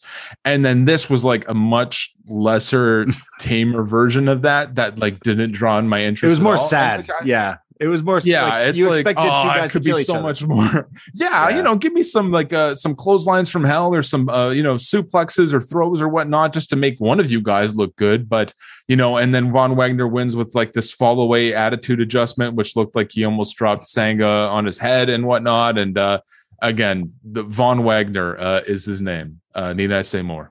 Yeah. Uh, I was I was disappointed. Sang has been on quite a run, but I guess he should stick to yoga. Not anymore, he ain't. That's yeah. he's been doing yoga backstage, and then uh, I, he needs to needs to do the downward dog and be more zen after losing this one.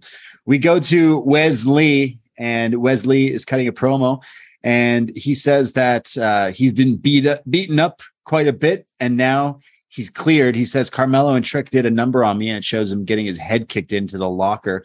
He says he's medically cleared, but he's been given a pass and an, an advance in the ladder match, but he says he's refused to take it and says that he is going to earn his spot and still wants the match. Uh, and it's announced as they cut to Stacks, who says next week, Tony D'Angelo is going to beat Wesley. So next week, qualifying ladder for the ladder match, Wes and Tony. So uh, I think it, I think Wes should win it because uh, a the story with Carmelo and Trick kind of makes sense now, and it's been going on for for weeks.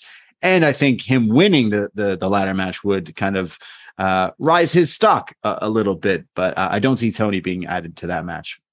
But yeah, big Wesley fan. Uh, I got a soft spot for the guy because I think he's the only NXT performer right now who follows me on Twitter. Follow me on Twitter at Walder Sports. Everybody, shout out so Wesley from him. Yeah, shout out Wesley. You know they, they were going him and his uh, former tag team partner going for the Rush Hour theme there, uh, sharing yes. the last names as uh, Jackie Chan and Chris Tucker. I thought Detective that was a nice Lee. little nod. Detective Carter. Um, but yeah, Wesley uh, again remember the fact that I'm, I'm not watching this regularly. I just think it's cool that they're still trying to do something with him. Obviously, the circumstances with his partner, uh, Nash Carter, having to be forced from the brand. Um, Wesley is such an incredible talent. You know, gave me those Ricochet vibes uh, initially because he's so flamboyant. and He's such a spectacular high flyer. Um, a nice sleeper pick for this ladder match if he does get in, because Lord knows uh, I can write an essay about how much I dislike Tony D'Angelo. hey, oh, hey, hey. That's uh, another podcast, but you'll have to invite me back if you want to talk about the Sopranos guy. we go to Cameron Grimes backstage. He says, Joe Gacy, you want me to join down the, the schism tree? Well, I'm going to chop down the schism tree. I'm going to throw it in the wood chipper and use it as fuel so I can go to the moon and uh, he's had enough of this Joe Gacy. But uh, I've had enough of anyone feuding with Joe Gacy. It instantly drags this down. But I do like Cameron Grimes' old school wrestling reference using the wood chipper in a promo. Thank you for saying schism again, by the way, because now you're going to have to do like a Missy Elliott soundbite every time schism is said on the um, Up Next podcast, because now that's like engraved in my mind. But uh, yeah, love love Cameron Grimes. The to the moon stuff is is just gold to me. And uh, yeah, I'm actually I'm he's one of those guys that I'm actually surprised hasn't been called up yet. I feel like he's been in yeah. NXT for quite a while now. Yeah, we mention that usually week by week. Like, okay, he's kind of done everything. He could have been champ. It's just not in the cards right now. He could be doing any of the shticks he's done in the past on the main roster, and it would totally get over because anything they've given him works. He's he's really good. So uh, he's just kind of floating around. And anytime anyone gets in put in a feud with Joe Gacy and the schism, uh, it's just instant go away heat. Just don't care kind of thing. Unfortunately, uh, we go to our next match, and we learned that this is a qualifying match for that ladder match: Oro Mensah versus Grayson Waller. Uh, Oro makes his entrance, and uh, he's got a cool song. And Grayson Waller, when the bell rings, goes, "Hey." I really like that song and then smacks Oro in the face and starts beating him up and then does his taunt where he like drops to the knees. Mensah fights back though, hits a series of arm drags, and then taunts Waller with his own knee poses things. Uh, they go back and forth when Waller counters a, a hurricanrana and gets Oro in this electric chair, and then props him higher up into the air to catch him into a back suplex. I thought this is one of the best uh, wrestling offensive moves Grayson Waller's ever done. This looked really clean. And then on top of that, Waller then does the Bryan Danielson elbows, the, the combat club elbows here to Mensah, who then eventually gets up and fires back with the running forearms and then a moonsault press, a flipping kick. When on the outside, Waller is standing there when Mensah looks like he's going to do a sorry, I think it's Waller setting up for his finisher, which is the stunner, which uh, he has to get out of the ring to hit, which makes sense. When Apollo Crews shows up. Now we've seen Apollo Crews's injured red eye, but this is the next level because Apollo Crews stands there with the one red eye dripping blood all over Crews's face. This startles Waller, who goes back into the ring, gets hit with, sorry, he gets hit with the tope from Mensah, gets thrown back into the ring, and then a kick in the corner, like this running corner kick. And Mensah pins Waller here with the help of Apollo Crews and his fucking terrifying, bloody, dripping eye. I mean, spooky season is coming up, but holy shit. Uh, pro wrestling, am I right? Didn't go to uh, Rey Mysterio's optometrist, uh, who when he had to get his eyes. What's with eyes in back into his wrestling? uh, or Yeah. didn't go to the Schisms optometrist. You know, they got to get Oh. those uh, special cataracts going on there. It's really wild. I, Grayson Waller could have saved Grace big time had he pulled out that rush hour line. Is like you know, get a get a tissue out of his pocket. Yeah, like wipe wipe yourself yourself off. You're, You're bleeding. bleeding. like that would have been so badass. I would have just become a I would Grayson Waller at that point. I would have been Team Waller uh, big time. Um, yeah, I, I didn't know the context of what was going on with Apollo's eye. I just thought like he looked like an idiot.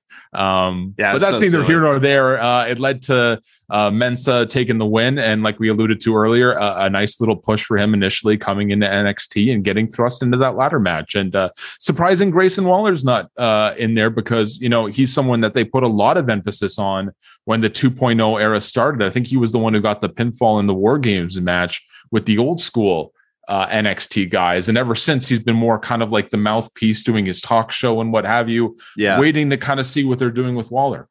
I actually, I I always, I always give him shit on this podcast because I do think he's very like a, a a bootleg Miz, but I find that his wrestling does hit and can connect, and he's very creative with his wrestling. And I thought, I thought that in this match, he looked very, very strong with that. Uh, he held his own. I was kind of bummed that they turned it into this silly thing with the distraction with Apollo Crews and this leaking bloody eye, which is just a such a silly visual. I mean, come on, this bleeding the red eye last week. So he attacked Grayson Waller attacked his eye, which injured his eye a few weeks ago. And then we saw the eye in a promo. And then now he shows up. Like, why is it bleeding? Did he purposely cut his own eye to make it bleed? Because I don't know how you would have done that to make your eye bleed.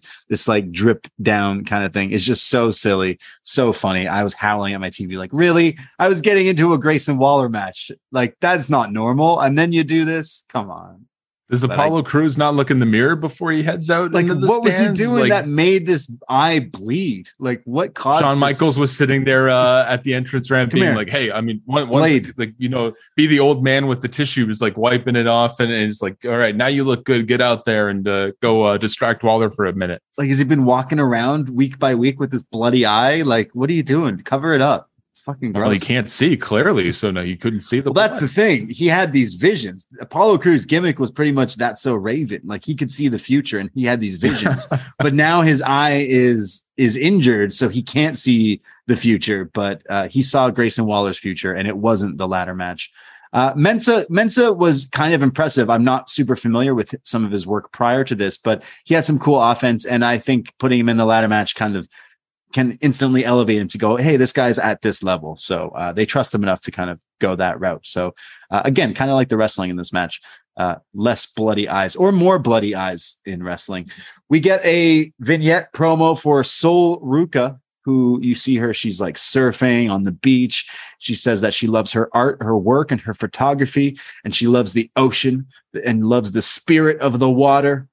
Because when you're out there, there's no distractions. It's absolute peace. And it's she says that, but next week it's time to come ashore. I leave the beach. So Sol Ruca, the new surfer gimmick here in NXT, gonna make waves next week on NXT. And we're running out of ideas here for wrestlers. Oh, she's the surfer chick. All right, she looks like she's tanned. She's lean.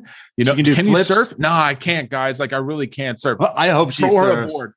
Oh, don't say that. I really hope she surfs. Now that you put that in my head, I'm like, oh, I hope she can. It looks like she can. Shinsuke She's doing- Nakamura's jealous. Shinsuke's like, I want. I've been trying to push for that gimmick for years. I want This was on the table. Come on. uh, I, uh, I, I, I can't surf, but I, I, I wish I could, and uh, I'll, I'm willing to give it a chance to see like what she can do. But I'm sure like if this is someone who maybe hasn't wrestled all too much, like being put on TV is not the greatest way to kind of you know learn and get over right away. But hey, maybe uh, she can be im- impressive, so I, I won't like knock it down yet. And if it if all else fails, you'll win me over because you just have to do a surfer slash point break gimmick and I'll be happy. So just just go with that and it'll And if it, it'll if it doesn't work, they'll uh, turn her heel. Like I think Cora Jade was the example. You know, you bring a board to the ring. evil uh, surfer you're eventually you're going to come evil surfer. You know, I, I think we're we're just leading our way to the evil surfer gimmick.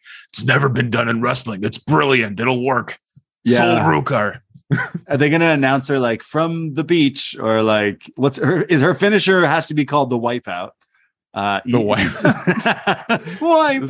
This, you should be writing this stuff, man. Oh, Yeah. why they have the sound bite and everything? Oh man, this is we're we're in the wrong jobs there, bud. We got to be writing this stuff. I want Sol Ruca to be the best thing in in wrestling. The surfer gimmick, love it. Evil surfer. Yeah. Uh, then we go to our main event of the evening, a number one contendership match for the NXT World Title. It is Bron Breakker, the champion, who joins the commentary desk because he is going to be watching closely for two men he's already beaten in the last few weeks, who now have to face and get a chance to face Bron again. Tyler Bate going one on one with JD McDonagh. We get Tyler Bate early on here. He's on fire, hitting JD with all sorts of fast offense, uh, kind of confusing JD here. And then they start going for near fall after near fall, like counter for counter, back and forth. There must have been about like 20 near falls back to back here in the span of maybe two minutes, which was quite impressive. Uh, then they go to picture in picture where we see JD hitting a Uranage and then a standing moonsault and then a Boston crab, which was very impressive. When we come back, he goes for the devil inside, but it's blocked. Tyler sends him to the outside uh, near the table and then hits an exploder followed up by a standing star press. There's then the airplane spin, which gets the crowd really into the match if they weren't before, but JD kicks out of it. There's then a 450 from JD off the top, but Bate kicks out. He follows it up with a brainbuster, another kick out. There's then a straight up hockey fight here where they're just punching each other. Tyler does the bot bang a lot, but here they're just straight up going punch for punch here. Really great uh, back and forth. I really like this uh, this whole their whole part of this half of this match is just fantastic. Uh, there's then a Spanish fly when JD counters Bates like rebound clothesline, and then eventually gets the bot bang when he goes to pin him while Tyler's laid out, which I thought was a funny spot. They eventually are fighting up on the top turnbuckle when JD hits them with the Irish kiss headbutt, followed up by an avalanche Spanish fly, and then wrist control lifts him up for the devil inside, and it's the the high angle back suplex, which is a pretty sweet finisher. And JD picks up the win on Tyler Bate and is now the number one contender. Before we kind of get to the after match, uh, what did you think of this match? Because I thought this was a pretty cracking main event. Yeah, easily the best match on the entire show. You don't need to convince me uh, for reasons why you need to see JD McDonagh and Tyler Bate have a 10 minute uh, banger on NXT. Was giving me old school progress wrestling vibes. I, I that's where I initially knew them before their tenures in NXT UK, where British wrestling is all about the striking, it's about the suplexes. And I was a big um, Tyler Bate fan when he initially won the NXT UK title, that first tournament they did out there in England. And I always kind of got that, like, you know, before he started becoming the more Conor McGregor esque character with the tattoos and like the cocky attitude. I thought this guy had like Bryan Danielson intangibles to him, you know, the smaller stature, but like an underdog you can really rally behind because he's such a good in-ring performer. And I'm I'm so happy like this NXT Europe thing is happening because you're bringing over these British performers right now to the main NXT show in the United States and we get to see these matches like McDonagh and Tyler Bate. And uh you know, we joked about it earlier with Bron Breakker picking Tyler Bate. It was kind of like a wink wink uh, that it was going to be McDonagh winning this match. But honestly, you could have flipped a coin and uh, either opponent for Bron Breakker would be awesome. But it's also kind of a, an indicator of there wasn't really anybody else uh, next in line to face Breakker. So they're going back to like past opponents for Breakker. And you know what? Um, if it's McDonagh or, you know, maybe something involving the guy that we're about to talk about, um, it's it's good enough for me. Two thumbs up. I'm all for it. Yeah, no, I really, I really love this match. I, I'm a big fan of both Bate and McDonagh's wrestling from all the matches prior. I, I mentioned we did that best match ever UK. We're watch. I was watching a lot of these two in the last week for that podcast, and I I loved uh, all the stuff that they've done. But this was awesome, and it sets up JD, who's been been on quite a run with this like heel American Psycho kind of creepy character, where Bron now gets in the ring afterwards and has a stare down with JD as they are face to face when we hear "Comrades of the Red Army" hit. And if you're not familiar with that, it is Ilja Dragunov who comes out here at the performance center, walks down the ring, and is now face to face. When his music hit, the camera is on JD and Bron, and Bron is like, "Oh, oh, okay." And JD goes, "No, no, damn it!" so JD's pissed that Dragunov is shown up here.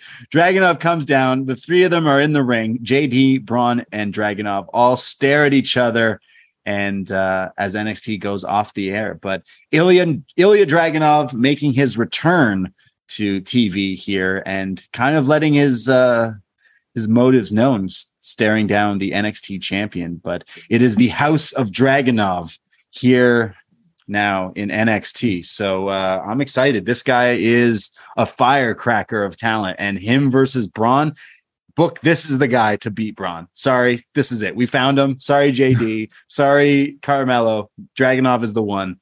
Uh, strap it to him. But uh, great way to end the show. What'd you think? Nice call to the Game of Thrones there. House of Dragunov. that like needs to be his shirt, right? On. Yeah, they need to. Oh, definitely. Sell it at Pro Wrestling Tees or WWE.com, sure. whatever you got to do. Uh, no, I'm a big Dragunov guy. This this felt inevitable because obviously he had to drop the title, which led to the tournament, which Bate won before. You know, he showed up on NXT before it was even over uh, when they were airing it on Peacock or whatever they were doing.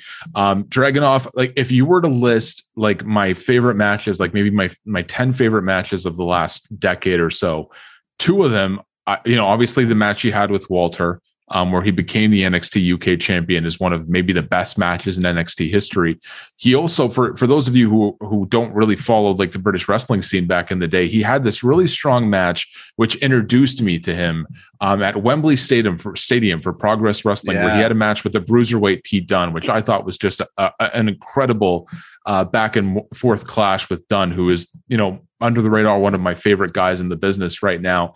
Uh, Dragunov, him entering that main event picture for the NXT Championship with Breakker, whether they do him and Breakker at Halloween Havoc, obviously McDonagh is now the number one contender. Maybe they do a triple threat. And that kind of leads me to believe what is the future as Bron Breakker as the NXT championship. I was talking earlier about, um, you know, Alba Fyre potentially being the, the one to dethrone Mandy Rose. I think we're at the point now, especially with the changes going on on the main roster, where a Bron Breakker can seamlessly fit in. And now you have someone credible with championship repertoire, like an Ilja Dragunov, who didn't technically lose the NXT UK championship. Like you said, this might be like the perfect guy to dethrone Breakker and take this new black and gold NXT where wrestling is probably going to be a more prominent thing, like the actual in ring action you could do a hell of a lot worse than Ilja Dragunov. Are you kidding me? Yeah, no, this guy is fantastic. You're right. All the stuff in the past that he's done is awesome. And he got injured. That title is now, you know, gone. NXT UK is gone. They kept him around. I think he's definitely one of, you know, Shawn's or Triple H's boys. He has to be. He's just so talented. Uh, I think Bron should be main roster bound within this year, within a year, like with way, way less than within a year, like in the next few months, maybe, you know, uh, mania season or, or whatnot. But uh, even before then, Royal Rumble, hell, something like that. But Dragunov instantly goes, Oh, that, that would be a great person to beat Bron because we kind of were running out. Should it be Carmelo? Should it be this guy? You, then you have all these other fresh matches like Carmelo Dragunov or Dragunov uh, uh Bate Tyler. There's, there's so many different options, but, uh, I we got to get through JD first. I I I would assume unless we go some sort of triple threat here, which is kind of what they did with Mandy Satomura and Blair in that last pay per view to just kind of use JD as the person who was Blair in that match, who's just there to, to take the pin. But uh, yeah, I would imagine you do the JD Bron match first, and then you go to that for Halloween Havoc. But you could do uh, the the triple th- threat there as well. But I, I really I really enjoyed the the last like the last match and this last segment really got me hyped uh, for to kind of see where where we go with this. And, and, look at it this way too. I, I just thought of this, and I and I hope they kind of allude to this during the build because I think you know it's only a matter of time before we get Dragunov versus Breakker. I really hope they mention the fact, especially with Gunther being such a prominent part of Friday Night SmackDown right now, the undefeated Intercontinental Champion allude to the fact that Dragunov is one of the few people in WWE to actually have a pinfall or submission victory over this, you know, gargantuan monster that's taking over the big show right now, Friday Night SmackDown. Be like, hey, I've tapped out Gunther to become the NXT UK champion. You, you know, you're Bron Breakker, you're the NXT champion. You're not in Gunther's league it puts over Gunther, and then you get to the point where Ilja Dragunov is maybe the guy to take the title off of Breakker, and then you start adding that that credibility to a guy that maybe the commoner NXT fan isn't overly familiar with. Yeah, I mean, I, I I just said that maybe JD's in the match so that he takes the the pin. I think maybe you could do that route, and that's how you get the title. Maybe you don't have Bron.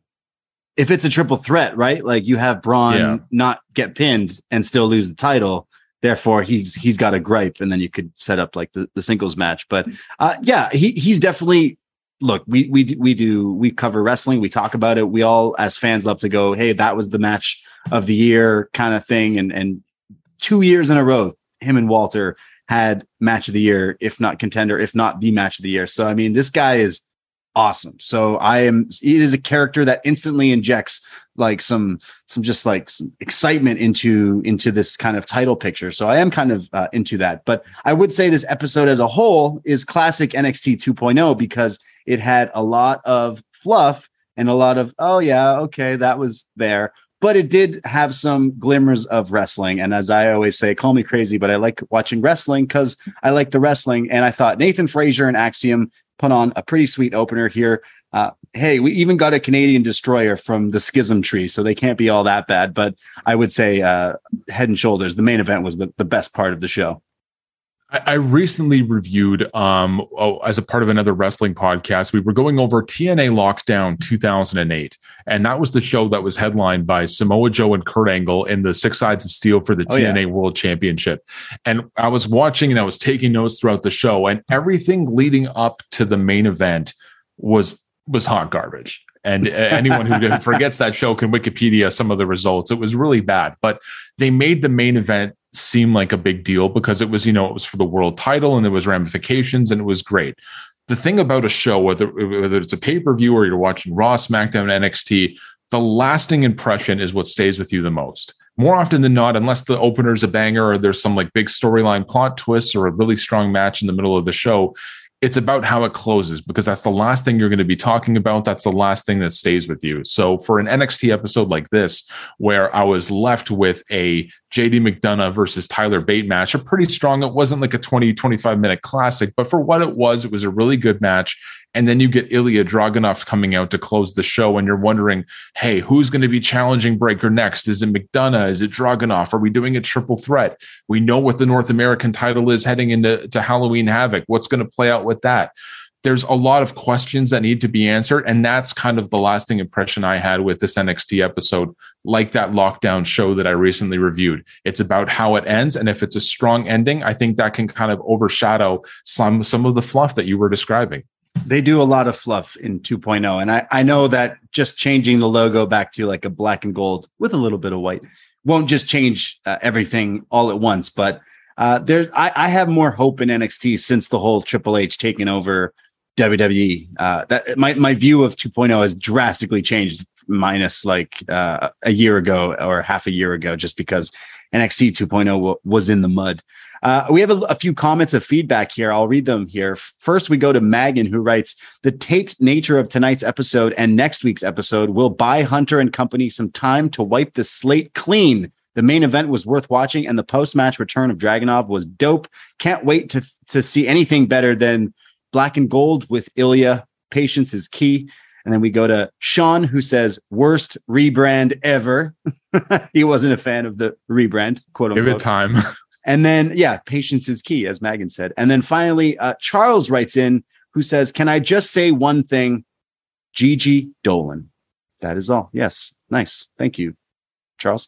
Uh, and that's and that's it. That's our uh, NXT as the 2.0, the brand changing away from 2.0, mixing back in with the the pa- the black and gold. Uh, maybe maybe we'll see some good things in the in the horizon. But uh, what did did you have fun, Chris?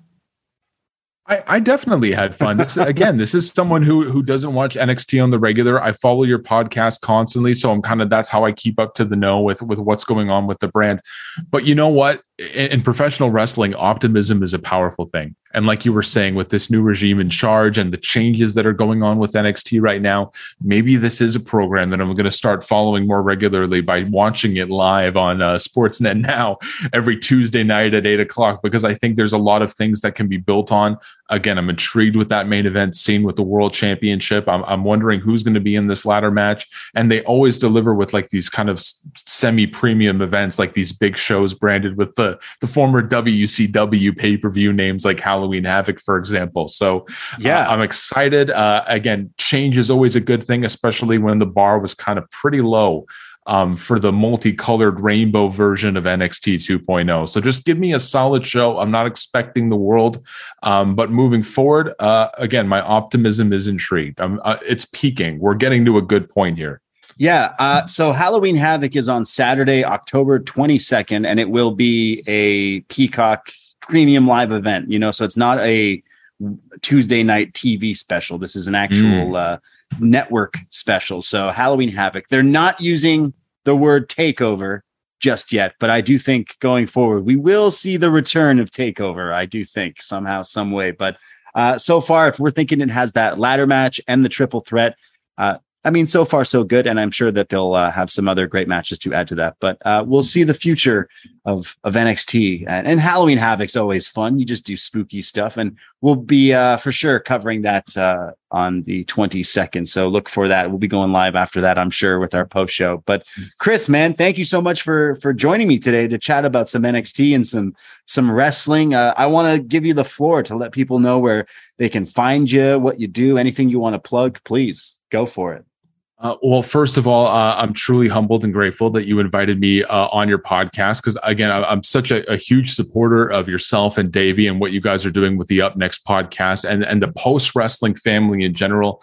Um, I'm a proud postmark. Uh, you know, I, I, subscribe to what John and Wai are doing. I'd, I'd love to chat with them in the future as well. But again, the the podcast that you and I did for the Walder Sportscast, you were someone that I wanted to talk to for quite some time. I'm such a fan of your work, just like your charisma behind the mic Mike. And I think everything that you guys are doing with this show is really tremendous. And I'm, I'm glad to see the fans and, and the gathering and the, the support that you guys have achieved over the years. I think it's truly something to, to respect and admire. Um, for myself, uh, follow me on Twitter at Walder Sports. Uh, it's with a D, it's not a T. Get out of here with your Walter. Uh, I'm Walder get it right. Uh, I got my podcast. It's on a little bit of a hiatus right now. I'm just trying to get some stuff in order with my life and my work, but I'm hoping to bring it back sooner rather than later. And uh, if you're a Toronto Raptors fan, uh, I, I, talk a lot of basketball, but I talk a lot of dynamite. Maybe I'll get some more NXT uh, takes in there. And uh, I'm also going to be there at the uh, Toronto shows, both Dynamite and Rampage. Um, so if you see a guy with a Toronto Raptors hat and some big bulky glasses, uh, don't hesitate to say I. And I, and I hope to see you there. Are, you going to be there for the Dynamite and Rampage? I mean, you're giving me a great softball segue here because, uh, again, if you're going to Grand Slam, you got to go to Cheap Shots before the show to hang out with Davey and Co. because they're going to be getting super sloshed up before Grand Slam. But fast forward to Toronto for AEW uh, Dynamite and Rampage. Yes, we have official a, a great after party for Dynamite, a AEW Dynamite up next after party at Sneaky Dee's, and we are going to attempt something I've wanted have tr- I've wanted to try this for so long: pro wrestling karaoke. It's going to be quite a party. So Sneaky Dee's, 11 p.m. after that Dynamite, and uh, we we are going to have some pre party for Dynamite and Rampage and all that stuff. But again, follow all our socials for all that stuff. And I know Davey and friends would love to see you guys down in New York and for all the Toronto people later in October on the 12th and 13th here. We're super excited. And uh, again, patreon.com slash up next. Five bucks for North American tier gets you access to all the podcasts that we've done in the past, all the best matches ever, retro pay per view reviews. And uh, I'm going to be doing a crazy uh, random show with Jordan Goodman, where we're going to be chatting all things, and that's going to be available to all patrons. So look forward to that as we're calling it a little bit of a detox. But uh, thank you, Chris, for joining me, man. That was a, a total blast, and I, I, hope we can do it again sometime soon. Love to to chat some pro wrestling with you. And thank you, everyone, for listening to us here tonight. We cannot do this without you. So thank you, thank you, thank you. I myself, Braden Herrington. I am on Twitter and Instagram at the Bray D, and follow up next on Twitter at UPNXT Podcast. That's it. That's all. Thank you. Good night. Take care. Goodbye. Be safe. Ahoy.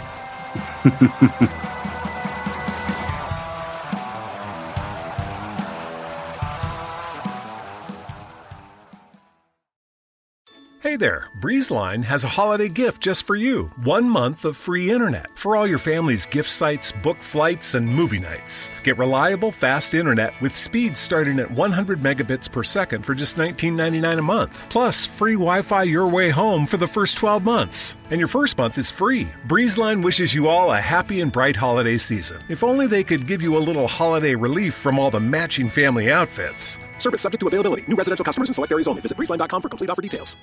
Get ready, Ohio. FanDuel, America's number one sports book, is coming to the Buckeye State. And to kick things off, you can get started with $100 in free bets as an early sign on bonus. Plus, when you sign up today with promo code Ohio, you'll be all set for when FanDuel goes live in Ohio. Then you can bet on all your favorite teams in all your favorite sports with $100 in free bets. Just download FanDuel's top rated sportsbook app. It's safe, secure, and super easy to use. Make every moment more with FanDuel, official sportsbook partner of the NFL. 21 plus and present in Ohio. Bonus issued in non-withdrawable free bets that expire seven days after FanDuel accepts its first real money sports wager in Ohio. 1-1-23. Unique user identity verification required. Offer ends on the go live date. Restrictions apply. See terms at sportsbook.fanduel.com. Gambling problem? Call 1-800-GAMBLER. Ohio, this is your chance to get in on the action. Join today with promo code OHIO.